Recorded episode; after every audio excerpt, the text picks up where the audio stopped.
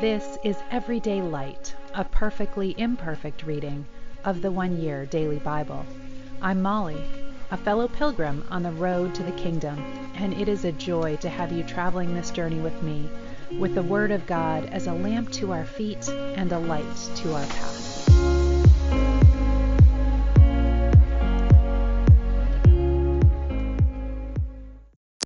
Welcome. This is the one year Bible reading for July the 16th, and we are starting today in 1 Chronicles chapter 22, verse 1, which says Then David said, This will be the location for the temple of the Lord God and the place of the altar for Israel's burnt offerings.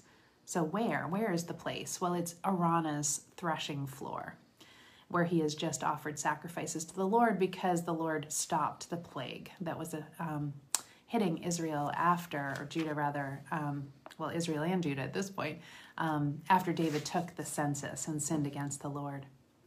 Verse 2 So David gave orders to call together the foreigners living in Israel, and he assigned them the task of preparing blocks of stone for building the temple of God. David provided large amounts of iron for the nails that would be needed for the doors and the gates, and for the clamps, and more bronze than they could ever weigh. He also provided innumerable cedar logs, for the men of Tyre and Sidon had bought, brought vast amounts of cedar to David.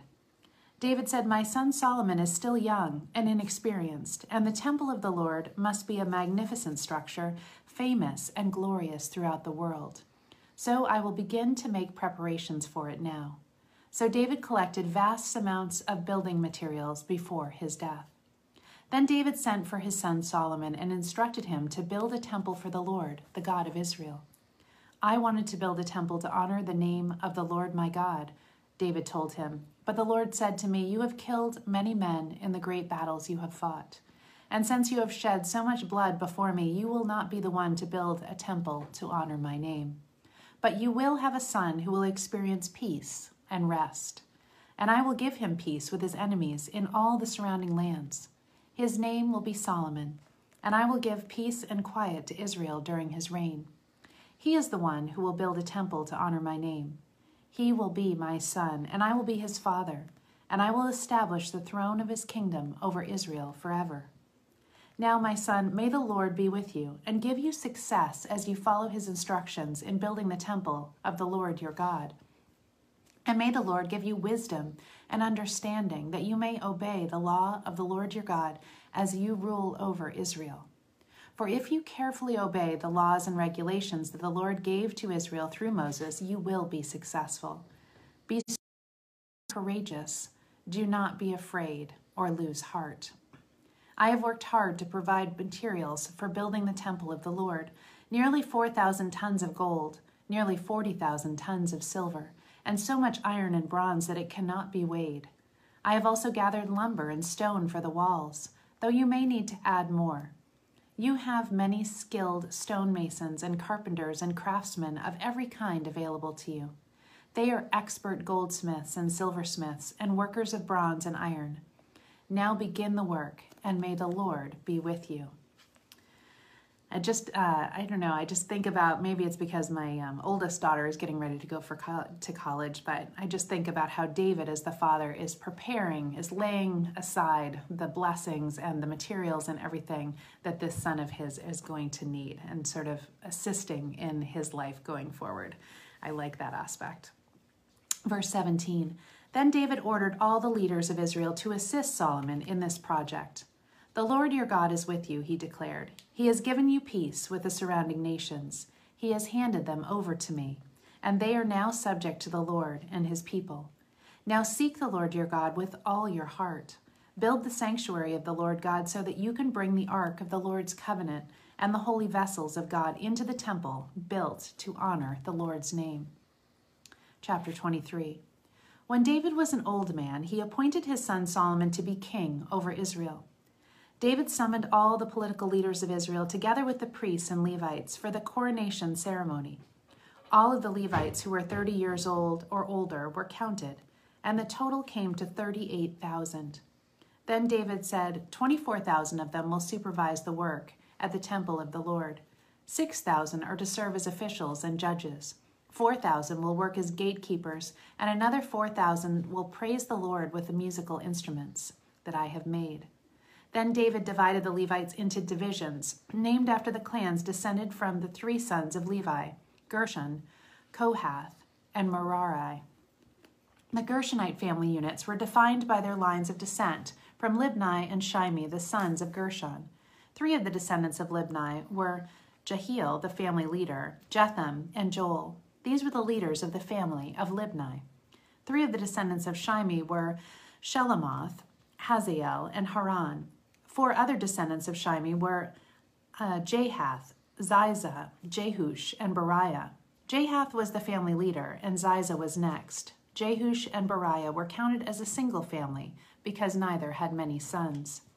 The descendants included Amram, Izhar, Hebron, and Uzziel. The sons of Amram were Aaron and Moses.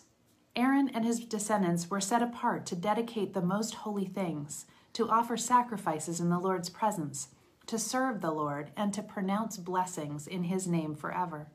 As for Moses, the man of God, his sons were included with the tribe of Levi. The sons of Moses were Gershom and Eleazar. The descendants of Gershom included Shebuel, the family leader. Eleazar had only one son, Rehabiah, the family leader. Rehabiah had numerous descendants. The descendants of Izhar included Shelomith, the family leader. The descendants of Hebron included Jeriah, the family leader, Amariah the second, Jahaziel the third, Jekameam. The descendants of Uzziel included Micah, the family leader, and Isha, the, fa- the second. The descendants of Merari included Mahli and Mushi. The sons of Mahli were Eleazar and Kish. Eleazar died with no sons, only daughters. His daughters married their cousins, the sons of Kish. The three sons of Mushi were Mahli, Eder, and Jerimoth.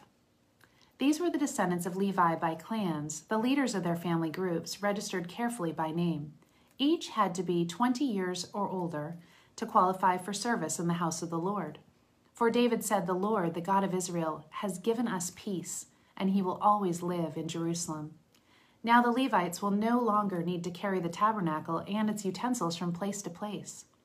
It was according to David's final instructions that all the Levites 20 years old or older were registered for this service. The work of the Levites was to assist the priests, the descendants of Aaron, as they served at the house of the Lord. They also took care of the courtyards and side rooms, helped perform the ceremonies of purification, and served in many other ways in the house of God. They were in charge of the sacred bread that was set out on the table, the choice flour for the grain offerings, the wafers made without yeast, the cakes cooked in olive oil, and the other mixed breads. They were also responsible to check all the weights and measures. And each morning and evening they stood before God to sing songs of thanks and praise to Him. They assisted with the burnt offerings that were presented to the Lord on Sabbath days, at new moon celebrations, and at all the appointed festivals. The proper number of Levites served in the Lord's uh, served in the Lord's presence at all times, following all the procedures they had been given. And so, under the supervision of the priests, the Levites watched over the tabernacle and the temple and faithfully carried out their duties in the service at the house of the Lord. Turning to Romans chapter 3, starting in verse 9. And Paul here is discussing the law um, and the Jewish law and Jews versus Gentiles. Well, then, he writes, are we Jews better than others? No, not at all. For we have already shown that all people, whether Jews or Gentiles, are under the power of sin. As the scriptures say, no one is good, not even one. No one has real understanding, no one is seeking God. All have turned away from God, all have gone wrong. Not one does good, not even one. Their talk is foul like the stench from an open grave. Their speech is filled with lies. The poison of a deadly snake drips from their lips. Their mouths are full of cursing and bitterness. They are quick to commit murder. Wherever they go, destruction and misery follow them. They do not know what true peace is. They have no fear of God to restrain them. Obviously, the law applies to those to whom it was given, for its purpose is to keep people from having excuses and to bring the entire world into judgment before God. For no one can ever be made right in God's sight by doing what his law commands. For the more we know God's law, the clearer it becomes that we aren't obeying it. But now, God has shown us a different way of being right in his sight, not by obeying the law, but by the way promised in the scriptures long ago. We are made right in God's sight when we trust in Jesus Christ to take away our sins. And we all can be saved in this same way, no matter who we are or what we have done. For all have sinned, all fall short of God's glorious standard. Yet now, God, in His gracious kindness, declares us not guilty. He has done this through Christ Jesus, who has freed us by taking away our sins. For God sent Jesus to take the punishment for our sins and to satisfy God's anger against us. We are made right with God when we believe that Jesus shed his blood, sacrificing his life for us.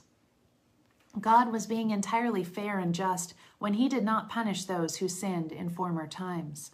And he is entirely fair and just in this present time when he declares sinners to be right in his sight because they believe in Jesus. Can we boast then that we have done anything to be accepted by God? No, because our acquittal is not based on our good deeds, it is based on our faith. So we, we are made right with God through faith, not by obeying the law. After all, God is not the God of the Jews only, is he? Isn't he also the God of the Gentiles? Of course he is. There is only one God, and there is only one way of being accepted by him. He makes people right with him only by faith, whether they are Jews or Gentiles. Well, then, if we emphasize faith, does this mean that we can forget about the law? Of course not. In fact, only when we have faith do we truly fulfill the law. Psalm 12 Help, O Lord, for the godly are fast disappearing. The faithful have vanished from the earth. Neighbors lie to each other, speaking with flattering lips and insincere hearts. May the Lord bring their flattery to an end and silence their proud tongues. They say, We will lie to our heart's content. Our lips are our own. Who can stop us? The Lord replies, I have seen violence done to the helpless, and I have heard the groans of the poor. Now I will rise up to rescue them, as they have longed for me to do. The Lord's promises are pure, like silver refined in a furnace, purified seven times over. Therefore, Lord, we know you will protect the oppressed, preserving them forever from this lying generation even though the wicked strut about and evil is praised throughout the land. Proverbs 19, 13, and 14. A foolish child is a calamity to a father. A nagging wife annoys like a constant dripping. Parents can provide their sons with an inheritance of houses and wealth, but only the Lord can give an understanding wife. Good encouragement if we have children to be praying that the Lord would bring the right person into their lives. All right, to end today, I want to share with you a teaching that um, is probably the one that has affected me more than any other, and it's from Mark Buchanan's book, The Four Best Places to Live. And if you have spent any time in any of my Bible studies, you know that I bring this up all the time. So, anyways, some of you out there are like, oh, here she goes again. But the four best places to live um, are the house of worship, the house of prayer, the house of expectancy, and the house of love. But the one that really affected me the most was this house of expectancy. And so I want to just share a little bit um, from this chapter. I'm going to skip around a little bit. So he writes The third best is the house of expectancy. Have you wondered what makes one person open to God and another one closed? What makes Sally receptive, attentive, responsive to God's voice and presence? while Lisa, right next to her, is bored, apathetic, oblivious, and couldn't see or hear him if he stood face to face with her and shouted? The answer is expectancy. And he goes on to talk about John and his call for repentance, and the root of, ex- of repentance being expectancy. What comes first, I believe, is expectancy. Expectancy is a renewal of hope and anticipation. It is a spark in the soul that makes you dare to believe that good can come from bad, that light can overcome darkness, that life can be can resurrect out of death. It's the small but tenacious belief that in spite of all that has happened in your life and all that has not happened in your life, what is going to happen in your life will redeem it all. That is expectancy. And he writes that of expectancy is expectation. Good morning, Norman. Oh, oh no. Oh, that Norman cat. Oh, he's naughty. If you've heard banging in the background, it's because he's been trying to get out the door. He just always is a nuisance. Okay, the opposite of expectancy is expectation. It's the attitude that I'm owed something, I'm entitled, I deserve, I demand. Where there is a spirit of expectancy, people open up to God. Where there is a spirit of expectation, people close up to God. He talks about the fact that the Pharisees had this very specific expectation of how the Messiah was going to come and what that was going to look like. And because of that, they missed him.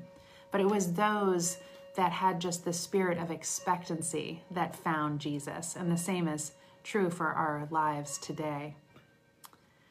I'm um, going to find one more section. Expectation almost always sets us up to be disappointed. And once disappointment sets in, it quickly hardens into apathy, bitterness, and suspicion. Expectancy, on the other hand, sets us up to be thrilled. When we live in an attitude of expectancy, we're rarely disappointed. Expectation says, This specific thing must happen for me to welcome it. But when we live in the house of expectancy, we say, Something good is going to happen. I'm not sure what it is, but I'm here to welcome it. Read you the very end now.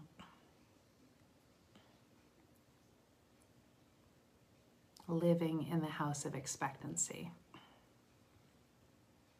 Living in the house of expectancy means that you stop expecting things from Jesus. That causes spiritual sleeping sickness. Instead, simply expect Jesus. You'll be fully awake, fully engaged, and life will never look the same.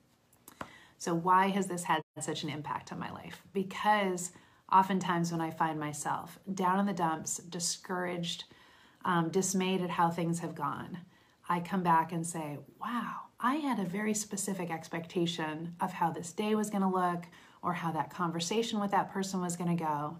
Um, and I realized that it comes down to the fact that I had this really very specific expectation of what God was going to do in this situation, instead of just coming open handed before the Lord with an attitude of expectancy for how He was going to walk me through that. So I pray today that you can live in the house of expectancy, not only today, but from this day forward. Have a beautiful day. Love you all.